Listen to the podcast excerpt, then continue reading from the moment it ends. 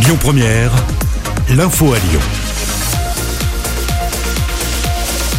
Amaury Maigret, bonjour. Bonjour Manila, mais bonjour à tous. Le variant Delta pourrait-il gâcher notre été plus vite que prévu? C'est ce que redoute le porte-parole du gouvernement qui parle d'une possible quatrième vague du Covid. La souche indienne du virus gagne du terrain et représente désormais 40% des nouveaux cas.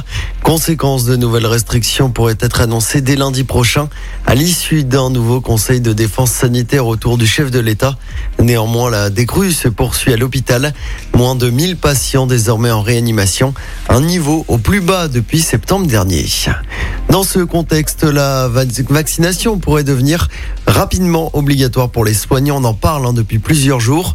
Le ministre de la Santé a reçu hier les représentants des professionnels de santé. Tous ont signé une déclaration commune pour encourager leur personnel à se faire vacciner contre le Covid. Dans l'actu local, un feu d'appartement cette nuit dans le 9e arrondissement de Lyon. Oui, les pompiers sont intervenus peu après minuit et demi, avenue Rosa Parks, pour un incendie sur un balcon. Un balcon situé au quatrième étage d'un immeuble. Aucun blessé n'est à déplorer.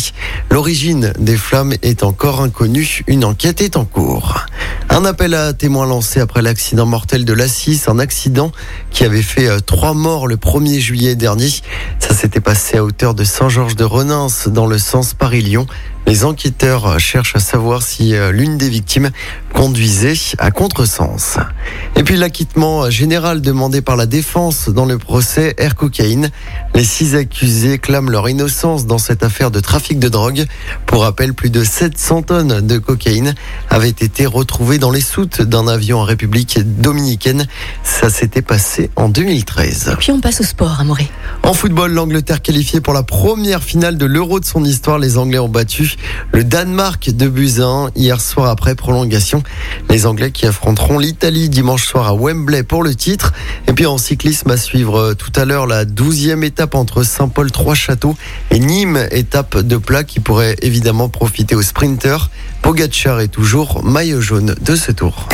L'info du jour qui fait du bien. Les traditionnelles boîtes en polystyrène des kebabs sont désormais interdites. Oui, ces emballages utilisés dans la restauration rapide ne peuvent plus être proposés depuis la semaine dernière, comme le prévoit la loi anti-gaspillage de 2020, une loi qui vise la fin progressive des plastiques à usage unique. C'est une matière qui met mille ans à se détruire dans l'environnement quand un sac plastique met 450 ans, a déclaré la semaine dernière la ministre de la Transition écologique, Barbara Pompili. La loi anti-gaspillage a été votée en février 2020. Elle impose de tendre vers 100% de recyclage des emballages en plastique à usage unique d'ici 2025.